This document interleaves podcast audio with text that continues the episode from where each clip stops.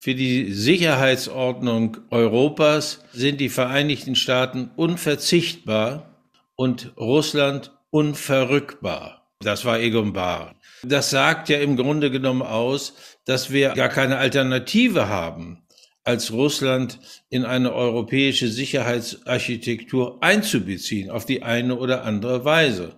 Und wenn wir Russland ausgrenzen würden, dann würden wir natürlich das Risiko, dass es zu weiteren Konflikten in der Zukunft kommt, eher vergrößern als verringern. NDR Info Streitkräfte und Strategien Sicherheitspolitik kontrovers Willkommen zur 30. Folge unseres Podcasts. Mein Name ist Joachim Hagen. Andreas Flocken, der euch, der Sie normalerweise durch die Sendung führt, kümmert sich mit Carsten Schmiester um unseren täglichen Podcast von Streitkräfte und Strategien über den Krieg in der Ukraine. Im Studio ist auch meine Kollegin Julia Weigelt. Hallo Julia. Moin, moin. Wir nehmen diesen Podcast auf am 10. März 2022 und natürlich steht der Angriff Russlands auf die Ukraine im Mittelpunkt dieser Ausgabe. Damit es keine Verwirrung gibt, in diesem längeren Podcast wollen wir den Blick weiten und uns vor allem mit den indirekten Folgen des Angriffs auf die Ukraine befassen. Den täglichen Podcast über die Entwicklung des Krieges und die Lage in der Ukraine gibt es natürlich weiter. Im Mittelpunkt dieses Podcasts steht deshalb die Frage, wie eine zukünftige Friedensordnung in Europa aussehen kann und ob Russland darin noch einen Platz haben sollte. Und der Ton, den Sie und den ihr eben gehört habt, das ist der ehemalige deutsche General Harald Kujat, der auch mal Vorsitzender des NATO-Militärausschusses war. Er ist der Meinung, dass Russland trotz des Angriffs der Ukraine Teil einer europäischen Sicherheitsarchitektur sein sollte. Außerdem geht es heute bei uns um das 100 Milliarden Sondervermögen für die Bundeswehr, das Bundeskanzler Scholz angekündigt hat. Wird jetzt wirklich alles besser in Sachen Ausrüstung? Aber erst einmal zum Krieg in der Ukraine. Eine der großen Befürchtungen der Menschen dort ist ja, dass wenn der Vormarsch der russischen Truppen weiter so stockt, die Armee noch brutaler vorgehen wird, um den Widerstand der Bevölkerung zu brechen. Ja, dass Russland die Städte des Landes geradezu ausradieren wird. Grund für diese Befürchtung ist das Vorgehen der russischen Armee in Tschetschenien 1999 und in Syrien vor drei Jahren. Julia, du hast dich mit diesen beiden Kriegen und der Strategie der russischen Armee dort beschäftigt. Könnte die russische Armee ähnlich vorgehen wie in Tschetschenien und Syrien? Ja, also die Sorge besteht auf jeden Fall. Manche Militärexperten halten das zwar für nicht so wahrscheinlich, weil Putins offizielle Begründung für die Invasion ist ja, Russland wolle die Ukraine befreien von drogensüchtigen Neonazis und Bilder von zerbombten Wohnvierteln, das passt damit nicht zusammen. Aber wir sehen jetzt schon Bilder, etwa im ostukrainischen Kramatorsk. Da ist eine russische Rakete in einem Wohnhaus detoniert, alle Fensterscheiben zerstört, die Fensterrahmen aus der Fassade gerissen, zersplittertes Holz hängt da aus den Wohnungen raus. Und solche Bilder gibt es eben auch aus den ukrainischen Städten Charkiw und Mariupol. Da stehen teilweise ganze Straßenzüge in Flammen. Und in Mariupol wurde sogar eine Geburtsklinik bombardiert. Da haben uns Bilder erreicht mit einem etwa zwei Stockwerke tiefen Krater vor dem Gebäude. Und Militärexperten befürchten jetzt, du hast das schon angesprochen, dass nach der Flucht weiterer Zivilisten durch diese humanitären Korridore Putin eben dieselbe Strategie wie im Zweiten Tschetschenienkrieg 1999 anwenden könnte. Was ist denn damals genau passiert? Also die Internationale Föderation für Menschenrechte hat in einem Bericht äh, im Jahr 2000 zusammengefasst, damals seien äh, Städte und Dörfer auch ohne militärische Notwendigkeit zerstört wurden, auch solche, die gar nicht verteidigt wurden. Russland hatte im September 1999 Wohnviertel im tschetschenischen Städten bombardiert, vor allem in der Hauptstadt Grosny. Anfang Dezember stellte dann die russische Armee ein Ultimatum, entweder fliehen oder sterben.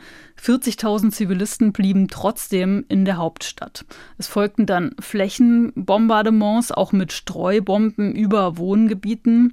Anfang 2000 wurde Grosny dann von russischen Truppen eingenommen. Und die UN haben die Stadt 2002 als die am schwersten zerstörte Stadt der Welt bezeichnet. Aber auch in Syrien hat die russische Armee ja gezielt Wohngebiete bombardiert. Ja, dort unterstützt Russland ja den Machthaber Bashar al-Assad. Russische Streitkräfte flogen vor allem Luftangriffe. Laut eines Berichts des UN-Menschenrechtsrats äh, war es so, dass im Zeitraum November 2019 bis Juni 2020 mindestens zwei Angriffe auf Wohngebiete durch die Russen geflogen wurden und da unter anderem auch die letzte medizinische Einrichtung zerstört wurde. Aber warum greift Putin zu solch brutalen Strategien? Also es geht einerseits darum, die Kampfmoral der Bevölkerung zu brechen. Die Ukrainerinnen und Ukrainer leisten ja dieser riesigen russischen Übermacht wirklich für viele überraschend starken Widerstand. Es könnte sein, dass Putin so die Kapitulation von Zelensky erzwingen will. Der hat ja ein Interesse, die Bevölkerung, aber auch die Infrastruktur zu schützen. Gleichzeitig könnte es ein Versuch sein, vor allem unerfahrene Kämpfer aus den Städten zu vertreiben. Westliche Militärexperten haben ja in den vergangenen Tagen immer wieder auf äh, den strategischen Vorteil verwiesen, den selbst unerfahrene Kämpfer in Verteidigungspositionen haben. Demnach brauche eine angreifende Armee für einen Verteidiger in einer Stadt wie Kiew bis zu zehn angreifende Kämpfer. In dem Zusammenhang wird ja auch über Flugverbotszonen diskutiert, die auch der ukrainische Präsident Zelensky immer wieder verzweifelt gefordert hat. Ist das überhaupt realistisch? Also ich halte das nach wie vor für unwahrscheinlich, dass es äh, zu einer Flugverbotszone kommt. Die UN könnte zwar so eine Flugverbotszone verhängen, Artikel 42 der UN-Charta sieht das vor, aber weil Russland ja ein Vetorecht im UN-Sicherheitsrat hat, wird das auf jeden Fall nicht passieren. Und auch die NATO wird keine Flugverbotszone ähm, verhängen. Das hat Generalsekretär Stoltenberg schon klar gemacht. Die Sorge ist einfach, dass Russland dann noch weitere Staaten angreifen würde und eben sowas wie ein dritter Weltkrieg tatsächlich beginnen könnte. Oder weitere Sorge, dass Putin sogenannte taktische Atomwaffen nutzen könnte, mit einer vergleichsweise geringen Sprengkraft, aber eben auch mit radioaktiver Strahlung. Und deswegen halte ich es weiterhin für wahrscheinlich, dass der Westen die Ukraine mit Waffenlieferungen und Wirtschaftssanktionen in Bezug auf Russland unterstützt, selbst wenn Putin jetzt im großen Stil Wohnviertel bombardieren sollte. Aber wir sollten ja nur wirklich nicht vergessen, solche vorsätzlichen Angriffe auf Zivilisten sind Kriegsverbrechen. Denn das humanitäre Völkerrecht verbietet ja solche Angriffe. Welche Konsequenzen könnten Putin dafür drohen?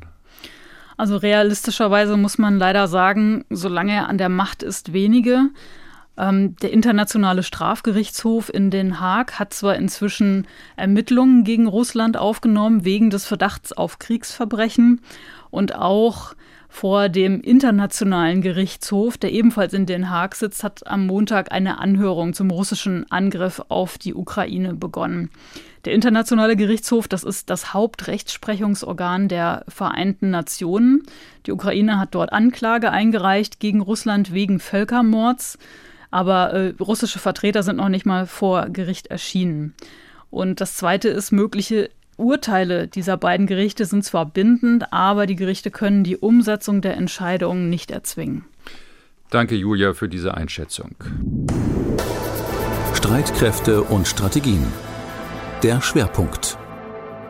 Der russische Angriff auf die Ukraine hat die gesamte Sicherheitsordnung in Europa über den Haufen geworfen. Nach dem Zusammenbruch der Sowjetunion waren alle NATO-Mitgliedstaaten davon ausgegangen, dass es nur noch darum gehen sollte, eine Friedensordnung zu finden, die die Bedürfnisse beider Seiten berücksichtigt. Schon damals hieß es, Sicherheit in Europa könne es nur mit Russland geben und nicht gegen Russland. Diese Hoffnung liegt nun in Trümmern. Wie kann eine neue europäische Sicherheitsordnung jetzt aussehen? Was muss sich ändern? Was kann möglicherweise noch gerettet werden? Mein Kollege Jerry Sommer hat recherchiert und mit verschiedenen Experten darüber gesprochen. Erst und jetzt von Düsseldorf aus zugestaltet. Hallo Jerry. Hallo Julia, hallo Joachim. Hallo Jerry. Lass uns zunächst noch mal etwas ausholen. Wie sieht die europäische Sicherheitsordnung zurzeit aus? Welche Elemente gehören überhaupt dazu? Also die europäische Sicherheitsordnung besteht aus mehreren Elementen. Vielleicht kann man auch sagen, bestand aus mehreren Elementen. Den Beginn machte wahrscheinlich die Schlussakte der Konferenz über Sicherheit und Zusammenarbeit in Europa 1975, also noch zu Zeiten der Blockkonfrontation und unter den Bedingungen des Kalten Krieges wurden damals die UN-Prinzipien, Gewaltverzicht, Unverletzlichkeit der Grenzen, friedliche Beilegung von Konflikten und so weiter gemeinsam betont. Dann kam 1990 die sogenannte Charta von Paris. Das war nach dem Kalten Krieg, nach der Vereinigung Deutschlands. Und da verständigten sich alle KSZE-Staaten darauf, nicht nur die UN-Normen, sondern auch gemeinsame politische Normen, Demokratie, Rechtsstaatlichkeit äh, zu vereinbaren und das Ziel, eine gemeinsame Sicherheitspartnerschaft für ganz Europa zu schaffen. Jerry, sag noch mal kurz KSZE, ja. was ist damit gemeint? Konferenz für Sicherheit und Zusammenarbeit in Europa. Deren Nachfolgeorganisation die sogenannte OSZE, die Organisation für Sicherheit und Zusammenarbeit in Europa ist. Mhm. Ist die europäische Friedensordnung denn jetzt ein Trümmerhaufen? Also der Angriffskrieg Russlands auf die Ukraine ist brutal, völkerrechtswidrig und muss natürlich so schnell wie möglich beendet werden. Er verletzt zentrale Regeln der europäischen Friedensordnung und des internationalen Rechts. Und er bringt natürlich vor allen Dingen unglaubliches Leid für die Menschen hm. in der Ukraine. Ist durch nichts zu rechtfertigen, meiner Meinung nach. Auch nicht durch Hinweise auf Fehlverhalten von USA oder NATO in der Vergangenheit. Aber man sollte auch nicht so tun, als wäre vorher alles in Butter gewesen, als wäre die europäische Friedensordnung stabil und sicher gewesen. Kannst du das nochmal erläutern? In der europäischen Sicherheitsordnung sind ja Prinzipien festgelegt, zum Beispiel die Unverletzbarkeit von Grenzen. Und gegen diese Prinzipien hat Russland ja mit dem Angriff auf die Ukraine klar verstoßen. Also natürlich. Aber man muss ja auch ein bisschen zurückdenken. Der Kosovo-Krieg der NATO gegen Jugoslawien, der fand ja ohne UN-Mandat statt und wurde deshalb auch von vielen, auch von vielen Juristen als Bruch des Völkerrechts angesehen. Und wir wollen gar nicht erst über den völkerrechtswidrigen Angriffskrieg der USA und einiger NATO-Bündnispartner auf Irak reden. Aber in Europa wurden dann eben auch eine Reihe von Rüstungskontrollverträgen durch die USA aufgekündigt. Da war zuerst die Kündigung des Raketenabwehrvertrages 2002. Dann war es die Kündigung des INF-Vertrages über landgestützte Mittelstreckenraketen durch Trump vor ein paar Jahren. Und es gab natürlich über die ganze Zeit der letzten 20, 30 Jahre die Ausweitung der NATO nach Osten, die Stationierung dann auch noch von Raketenabwehrsystemen der USA in Rumänien und bald in Polen. Alles Dinge, die ein zentraler Player der europäischen Sicherheitsordnung, nämlich Russland, als gegen seine Sicherheit gerichtet empfunden hat. Das ist jetzt natürlich alles die Wahrnehmung Moskaus. Gleichzeitig hat Russland ja die Grundprinzipien der europäischen Sicherheitsordnung in der Charta von Paris ja ausdrücklich anerkannt. Und jetzt hat Moskau mit dem Angriff auf die Ukraine ja Wortbruch begangen. Klar, unbestreitbar. Elementare Regeln des Völkerrechts sind durch Russland jetzt gebrochen worden. Aber man darf auch nicht vergessen, in der Charta von Paris und in anderen Verträgen der 90er Jahre, da stand ja auch, dass man eine unteilbare Sicherheit schaffen will, dass die Sicherheit des einen nicht auf Kosten der Sicherheit des anderen gehen darf, dass die OSZE also die Nachfolgeorganisation der KSZE, ein zentraler Pfeiler der Sicherheitsordnung in Europa sein wird. Und das hat alles nicht stattgefunden. Insbesondere Rüstungskontrolle in Europa ist erodiert, wofür die USA die Hauptverantwortung tragen. Und nur mal um ein Beispiel zu nennen, der Chef der Münchner Sicherheitskonferenz, bis vor kurzem. Wolfgang Ischinger hat zum Beispiel den NATO-Beschluss 2008 für die NATO-Mitgliedschaft der Ukraine und Georgiens, jetzt hat er ihn als Sündenfall der NATO bezeichnet. Das musst du etwas genauer erklären. Meint Ischinger, man hätte nicht sagen sollen, die beiden Länder werden NATO-Mitglieder, ohne einen Zeitplan zu nennen? Es gibt doch inzwischen auch die Position, also man hätte damals die Ukraine aufnehmen sollen, dann hätte Moskau sich gar nicht erst getraut, die Ukraine anzugreifen. Ja, also um auf Ischinger zurückzukommen, der meint tatsächlich, dass Deutschland und Frankreich dem geopolitischen Anliegen von George W. Bush, dem damaligen US-Präsidenten, die Ukraine und Georgien überhaupt mit einer Beitrittsperspektive auszustatten, dem hätten Deutschland und Frankreich viel härter widersprechen müssen. Und man sollte auch nicht vergessen, es gab damals keinen Aufnahmeantrag der Ukraine. Nur 20 Prozent der Ukrainer waren damals für einen NATO-Beitritt. Das sieht jetzt natürlich anders aus. Es gab also damals gar nicht die Voraussetzungen für einen NATO-Beitritt dieser Länder und man wusste im Westen zusätzlich und vor allem, dass Russland das als besonders bedrohlich für sich ansehen würde. Was sind dann Beispiele, wo deiner Meinung nach die europäische Sicherheitsordnung nicht funktioniert hat? Also den NATO-Beschluss von 2008 und ein weiteres Beispiel hat mir in einem Interview der Oberst AD Wolfgang Richter, ein Sicherheitsexperte der Berliner Stiftung Wissenschaft und Politik, genannt. Die Rüstungskontrolle in Europa ist völlig erodiert und wo ich glaube, dass wir auch Fehler gemacht haben in der Vergangenheit, dass wir das haben schleifen lassen oder ganz auslaufen lassen. Und das hätte uns viel Ärger erspart, wenn wir das KSE-Anpassungsabkommen ratifiziert hätten. Die Russen haben das getan. Es war nicht nötig, geopolitische rote Linien für Moskau zu überschreiten. Das wussten wir doch schon 2008. Und trotzdem hat George W. Bush in diese Richtung gedrängt. Also geopolitische rote Linien für Russland 2008. Damit meint eben Richter die Entscheidung der NATO, die Ukraine und Georgien in die NATO aufzunehmen von 2008. Aber in diesem Abschlussdokument des NATO-Gipfels war ja kein Zeitplan enthalten. Ja, weil Deutschland und Frankreich sich da zumindest haben durchsetzen können, obwohl sie eben den Grundsatzbeschluss zur NATO-Mitgliedschaft dann letztlich doch mitgetragen haben. Und das ist natürlich auch ohne Zeitplan für morgen oder übermorgen, ist und war das für Russland eine rote Linie, weil man eben die NATO als Bedrohung empfindet und erst recht, je näher sie an die russische Grenze vorrückt. Das ist zwar nach meiner Einschätzung eine übertriebene Bedrohungswahrnehmung durch die russische Führung, aber wenn das so ist, dann hätte man das ernst nehmen müssen. Man hätte sich auch mal in den anderen hineinversetzen und nach gemeinsamen Lösungen suchen müssen. Das hat man aber nicht. Russische Sicherheitsinteressen wurden da einfach ignoriert. Also, auch vor dem völkerrechtswidrigen Angriffskrieg Russlands auf die Ukraine hatten wir keine schöne, stabile europäische Sicherheitsordnung. Also du sagst, äh, diese europäische Sicherheitsordnung hat schon lange Defizite gehabt oder hatte eine Schieflage. Aber wie kann es denn jetzt mit dieser Sicherheitsordnung weitergehen nach dem Überfall Putins auf die Ukraine? Kann sie repariert werden oder muss sie ganz neu aufgebaut werden? Kann es jetzt überhaupt eine Sicherheitsordnung mit Putins Russland geben? Es ist ja im Moment wirklich viel von Zeitenwende die Rede. Ja, der Krieg Russlands gegen die Ukraine, das ist natürlich ein entscheidender Einschnitt. Jetzt sterben Menschen, Millionen fliehen, Häuser werden bombardiert. Aber ich denke, ein paar sehr gravierende, entscheidende Faktoren darf man doch jetzt nicht einfach ausblenden und negieren.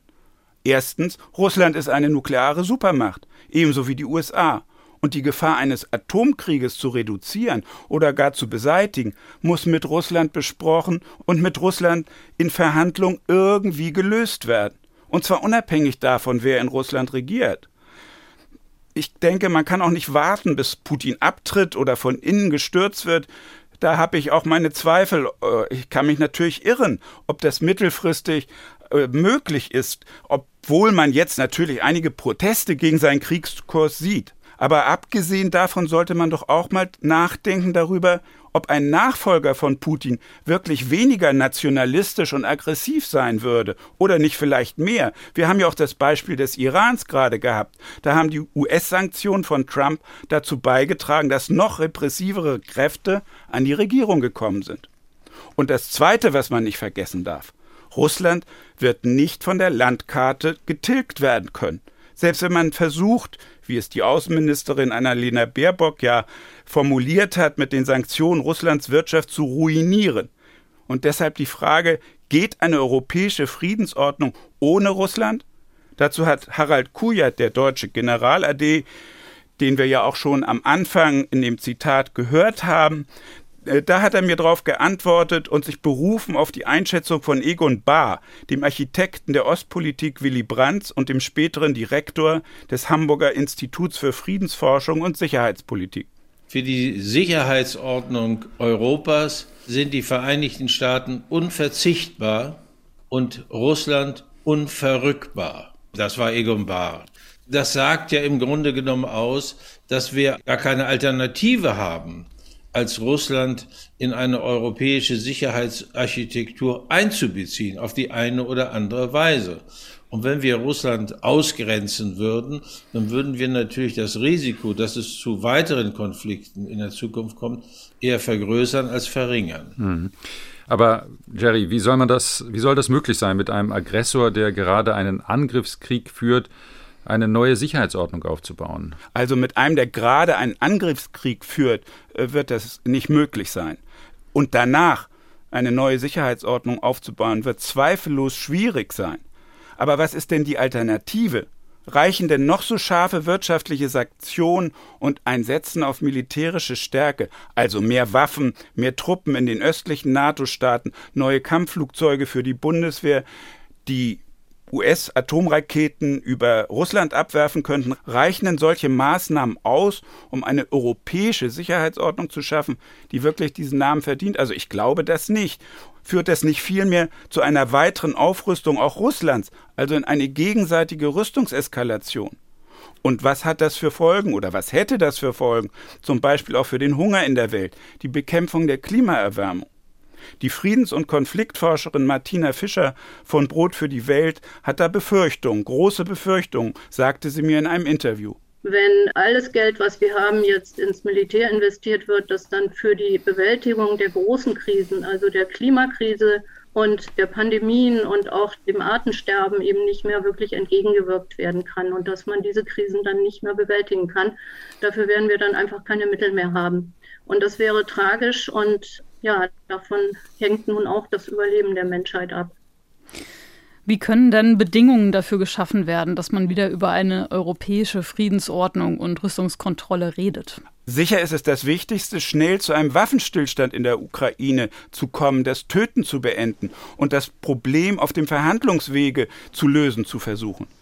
Das kann nicht gehen, ohne dass alle Seiten, sowohl die Ukraine als auch Russland, aber auch die USA und die NATO, denke ich, von ihren Maximalpositionen abrücken. Ich denke, da würde es auch immens helfen, wenn die NATO oder zumindest Deutschland und Frankreich, weil ja in der NATO Einstimmigkeit herrscht, klar und laut sagen, dass sie eine Neutralität der Ukraine oder zumindest ein Moratorium für zehn bis 20 Jahre für die NATO-Mitgliedschaft von der Ukraine und Georgiens befürworten. Damit muss dann allerdings auch die Ukraine einverstanden sein. Man kann ja jetzt nicht über deren Kopf entscheiden. Und bisher heißt es ja immer noch, dass jedes Land frei sei, einem Bündnis beizutreten. Das stimmt, jedes Land ist frei, einem Bündnis beizutreten. Aber kein Land hat doch ein Recht darauf, zum Beispiel von der NATO aufgenommen zu werden. Das wird, glaube ich, dieser zweite Teil wird häufig vergessen. Es wird auch vergessen, dass man in Europa eigentlich das Ziel einer Sicherheit haben muss, einer gemeinsamen Sicherheit, wo Maßnahmen der einen Seite nicht auf Kosten der Sicherheit der anderen Seite gehen.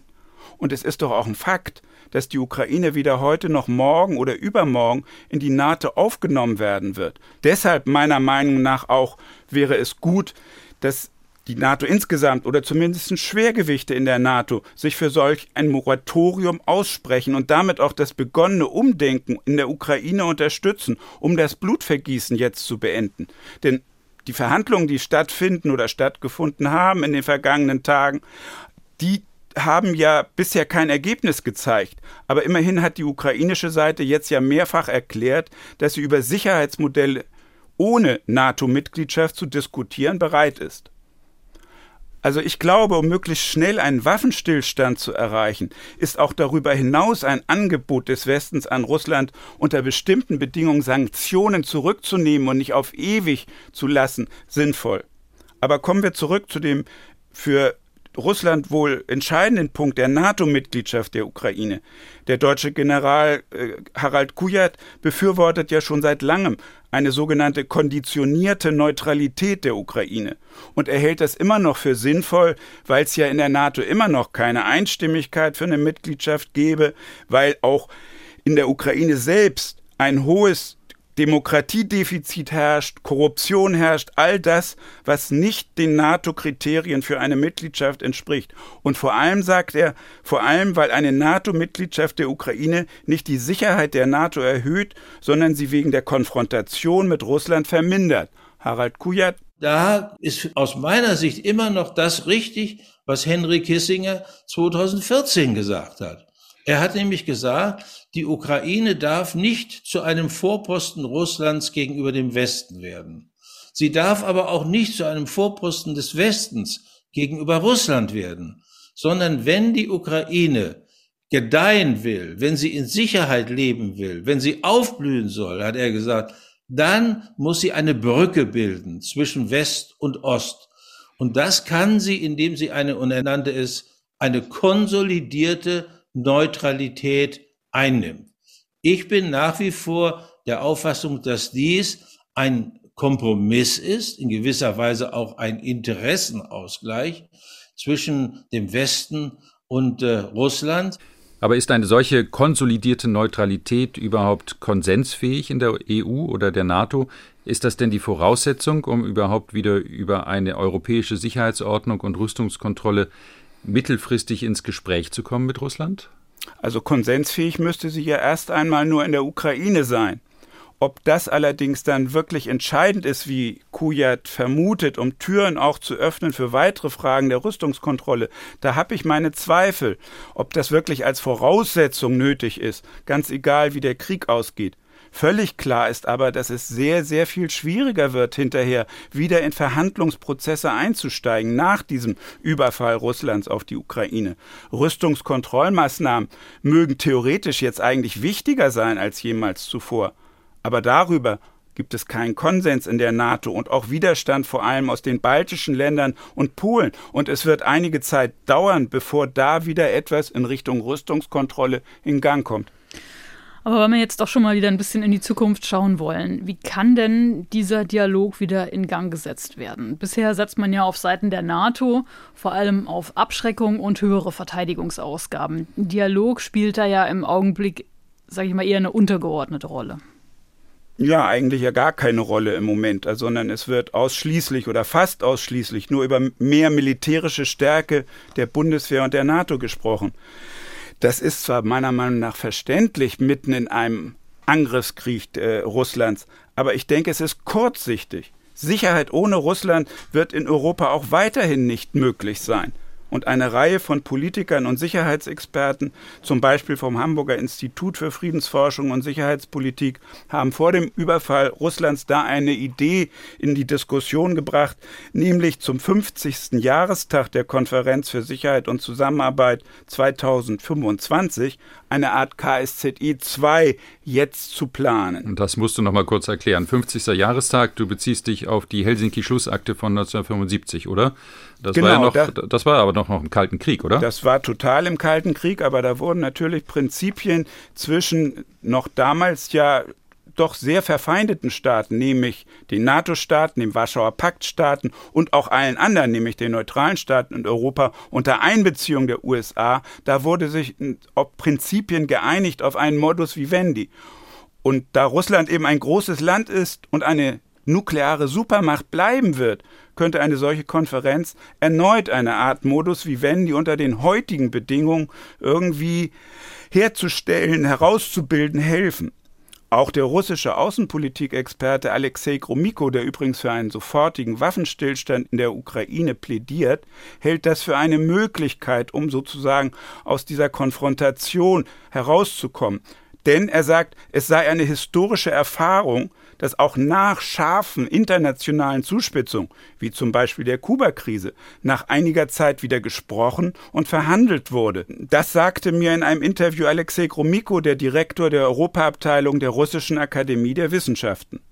History tells us that even when something similar happened in the past, there were possibilities taken by both sides to de-escalate and to find some common ground. So 2025, as the anniversary of the Helsinki Final Act, may become a year when something very fundamental may take place in the sphere of European security.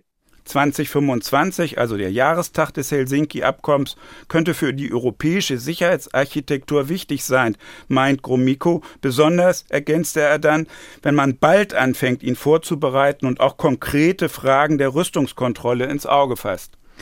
Moskau hat ja vor dem Ukraine-Krieg vertraglich fixierte Sicherheitsgarantien von der NATO und den USA gefordert. Russland hatte ja zwei Vertragsentwürfe eingereicht Ende 2021 und darin auch eine Reihe von Rüstungskontrollvorschlägen gemacht. Die USA und die NATO haben zwar die Forderungen nach einem Ende der NATO-Erweiterung abgelehnt und gleichzeitig diese Rüstungskontrollvorschläge allerdings für diskussionswürdig gehalten. Gibt es da also doch gewisse gemeinsame Interessen, auf die man jetzt aufbauen kann, um solche Gespräche wieder in Gang zu bringen?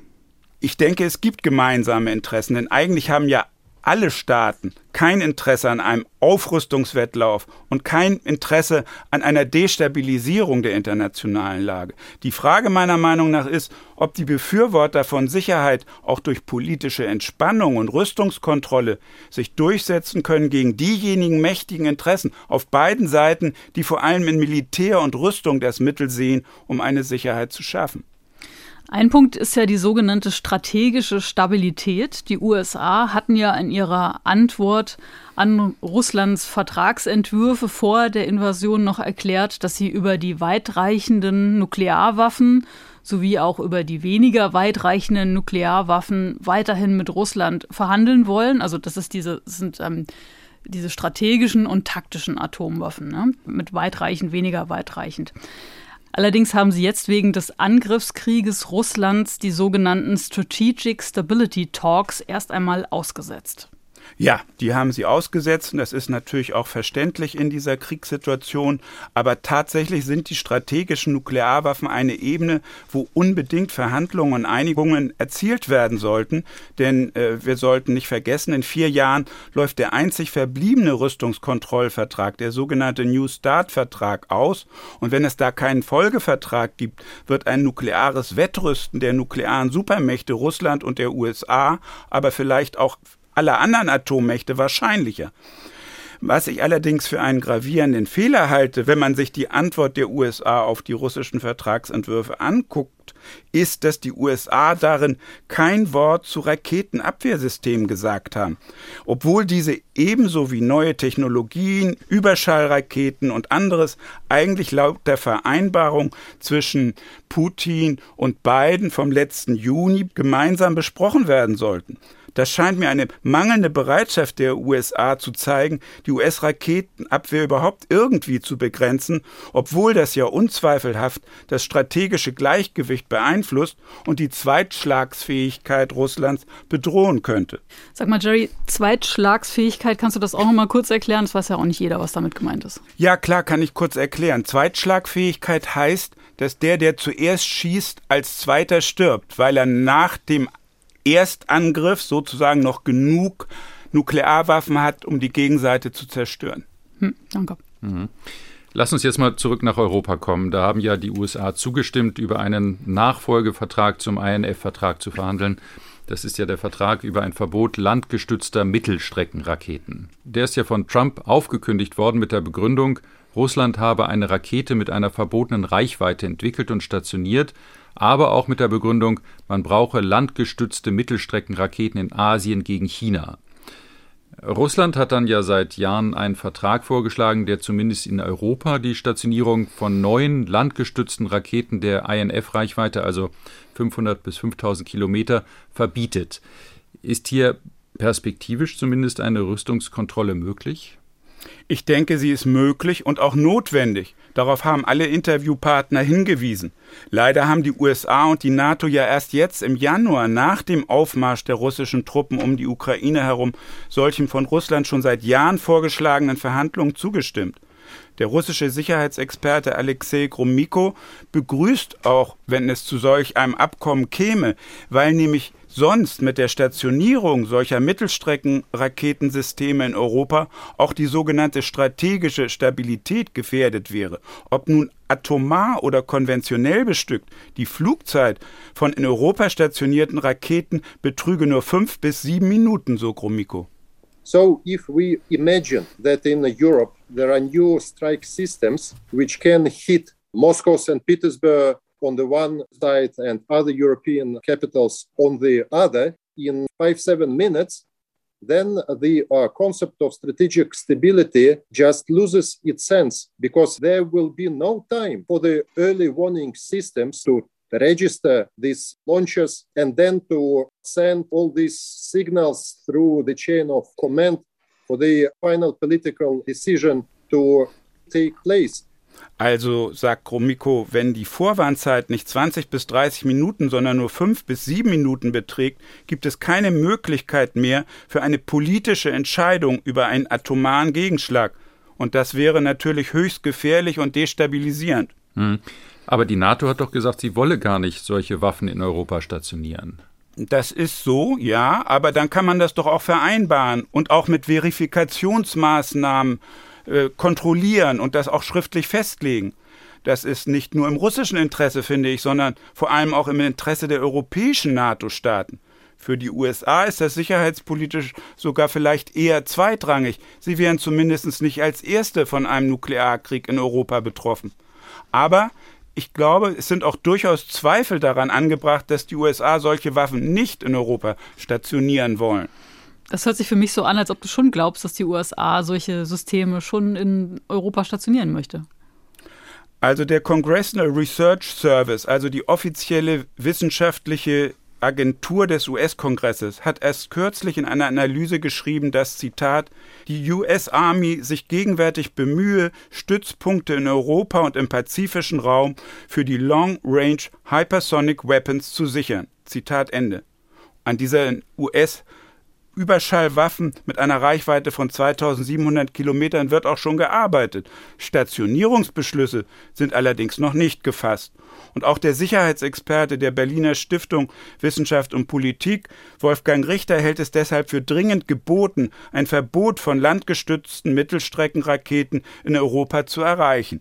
Wir sehen ja, dass in Mainz-Kastell bereits das 56. Artilleriekommando der Amerikaner wieder aufgebaut worden ist. Das war ja mal dazu da, die Pershing 2, also die Mittelstreckenraketen, zu führen. Am Ende steht die Grundsatzfrage, werden dort die Hypersonic Long Range Missiles eingesetzt, also die superschnellen ballistischen Raketen? Und wo würden sie stationiert und können wir das verhindern? Denn das ist natürlich eine weitere Eskalationsstufe. Gerade wenn man die russischen Sicherheitsbedenken so liest, wie das in den Vertragsentwürfen ja auch gestanden ist, dann weiß man, dass das erneut zur Eskalation beitragen kann. Das müssen wir verhindern. Angesichts des russischen Angriffs auf die Ukraine werden aber solche neuen US-Waffen bei den Europäern ja eher auf Zustimmung stoßen wahrscheinlich, nämlich als Beitrag, die Abschreckung gegenüber Russland zu stärken. Insbesondere die Osteuropäer werden ja so eine Stationierung dieser Waffen im Augenblick nicht nur begrüßen, sondern wahrscheinlich auch eher fordern.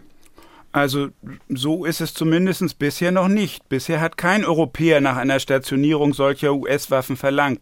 Und wenn jemand das fordern sollte, denke ich und hoffe ich, dass die sich nicht durchsetzen können, denn die Sicherheit Europas wäre damit nicht größer, sondern geringer.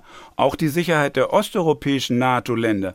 Deren Sicherheit könnte vielleicht sogar eher zusätzlich erhöht werden, wenn man das Angebot Russlands, keine Angriffswaffen so zu stationieren, dass sie die andere Seite erreichen können, so heißt es im Vertragsentwurf, aufgreifen und darüber verhandeln würde. Nun geht es ja auch um die russischen neuen Mittelstreckenraketen. Sind die Russen denn bereit, diese zurückzuziehen? Und Russland hat ja auch immer behauptet, dass auch die Raketenabwehrsysteme der USA, die schon in Rumänien sind und bald auch in Polen stationiert werden sollen und gegen den Iran gerichtet sind, nicht nur Raketenabwehrwaffen, sondern auch Mittelstreckenraketen abschießen könnten.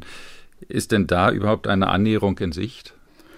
Also die Antwort der USA auf den Vertragsentwurf Russland äh, lässt das vermuten, dass da eine Annäherung in Sicht ist. Da haben die USA nämlich zum ersten Mal ihre Bereitschaft erklärt, die Raketenabwehrstellung inspizieren zu lassen. Das haben sie bisher immer abgelehnt. Und zweitens hat auch Russland erklärt, solche Inspektion seiner neuen Raketen, die die NATO für Mittelstreckenraketen hält, dazu bereit zu sein. Darüber hinaus hat Russland in seinem Vertragsentwurf aber eben auch vorgeschlagen, keine Angriffswaffen zu stationieren, die die andere Seite erreichen können. Also da müsste man sich natürlich einigen, was das für Systeme sind, aber dazu gehören sicherlich auch Systeme, die eine geringere Reichweite als 500 Kilometer haben und zum Beispiel gegenwärtig von Russland in Kaliningrad stationiert sind.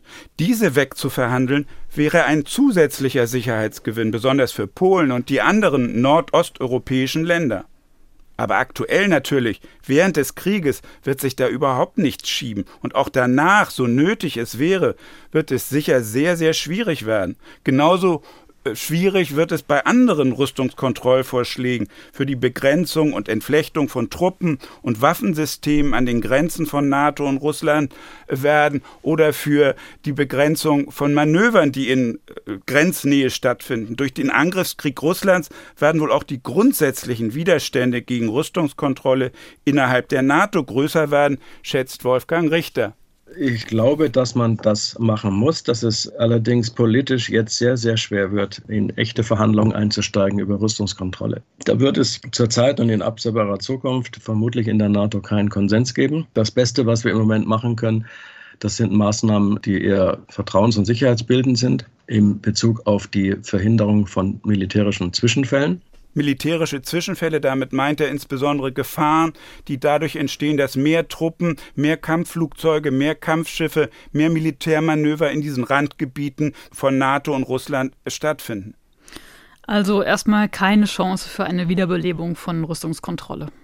Solange der Krieg tobt, sehe ich da überhaupt keine Chance. Und auch danach, wie gesagt, mag es dringend oder ist es dringend nötig, meiner Meinung nach. Aber es wird sehr schwierig.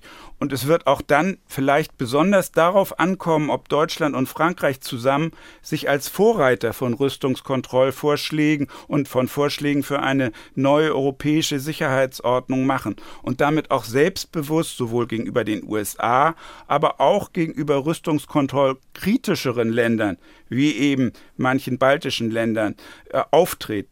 Denn in puncto Rüstungskontrolle scheint mir eher die vielbeschworene Einheit von EU und NATO ein Klotz am Bein zu sein, als dass das eben zu mehr Rüstungskontrolle führt. Aber wie gesagt, Rüstungskontrolle ist ein Thema vom Morgen. Jetzt geht es erstmal darum, den Krieg, das Töten, die Invasion Russlands in die Ukraine zu beenden, eine Verhandlungslösung zu finden und eine Eskalation bis hin zu einem NATO-Russland-Krieg zu verhindern. Wie gesagt, dazu müssen auch vor allem Russland und die Ukraine von Maximalpositionen abrücken. Aber auch der Westen kann dazu beitragen. Die friedenspolitische Referentin von Brot für die Welt, Martina Fischer, meint zum Beispiel, dass auch die NATO sich in Bezug auf die Mitgliedschaft der Ukraine bewegen müsse. Ich glaube, dass es nicht ohne ein Moratorium in dieser Frage der NATO-Mitgliedschaft abgehen wird. Diese Dinge hätte man im Grunde natürlich alle präventiv vorher verhandeln müssen. Ob dieses Angebot alleine jetzt noch wirkt, ich weiß es nicht. Das ist natürlich eine höchst umstrittene Auffassung. Vielen Dank, Jerry, für deine Einschätzung. Die Langfassung der Interviews mit Wolfgang Richter, Harald Kujat, Alexei Gromiko und Martina Fischer findet ihr, finden Sie auf der Internetseite von Streitkräfte und Strategien unter ndr.de-streitkräfte. Sicherheitspolitische Notizen zum Schluss kommen wir nach Deutschland. Hier hat der russische Angriff auf die Ukraine zu einer sicherheitspolitischen Kehrtwende geführt. Wurde die Bundeswehr finanziell bislang eher stiefmütterlich behandelt, werden die Ausgaben jetzt deutlich erhöht. Bundeskanzler Olaf Scholz sprach von einer Zeitenwende, als er im Bundestag sein 100 Milliarden Sondervermögen für die Bundeswehr ankündigte. Aber was bedeutet das? Ist das das Ende der berüchtigten Ausstattungsmängel bei der Bundeswehr? Kai Küstner kümmert sich im ARD Hauptstadtstudio um die Sicherheitspolitik. Kai, wie lange dauert so etwas, um so ein Sondervermögen aufzubauen? Und muss das noch vom Bundestag überhaupt gebilligt werden?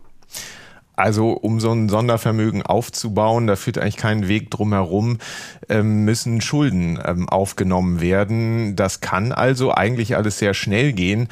Aber es ist eine ganz entscheidende Frage, wie schnell dieses Geld dann ausgegeben werden soll. Will man das äh, sofort tun oder lieber über zehn Jahre etwa strecken, wo es viele Experten gibt, die sagen, klüger wäre eigentlich die Streckung, weil man im ersten Jahr eigentlich noch gar nicht so richtig weiß, wo man das jetzt blitzschnell alles ähm, hin investieren soll. Also das ist eine noch ungeklärte Frage im Moment. Aber was den Bundestag angeht, ist eigentlich ziemlich klar. Die Ampel will ja eigentlich dieses Sondervermögen im Grundgesetz verankern sogar. Und damit steht auch fest, das Geld kommt der Bundeswehr dann auch wirklich zugute, wenn das der Fall ist. Dazu braucht die Ampel allerdings die Opposition, genauer äh, die Union. Und die hat sich diese Woche schon mal bitter beklagt, dass das alles viel zu lange gedauert hätte ähm, und man immer noch nicht so genau wisse, wo genau diese Ausgaben eigentlich hinfließen sollen. Mhm. Gehen wir davon aus, dass es klappt. Kommen diese 100 Milliarden oder beziehungsweise das Geld, das aus dem Sondervermögen dann fließt, kommt das noch auf den normalen Wehretat von 50 Milliarden obendrauf? Also die 100 Milliarden ersetzen auf gar keinen Fall den normalen Wehretat. Nach allem, was mir Experten hier sagen, müsste der Verteidigungshaushalt in jedem Fall weiter steigen, denn man will ja das NATO 2% Ziel einhalten oder sogar übererfüllen.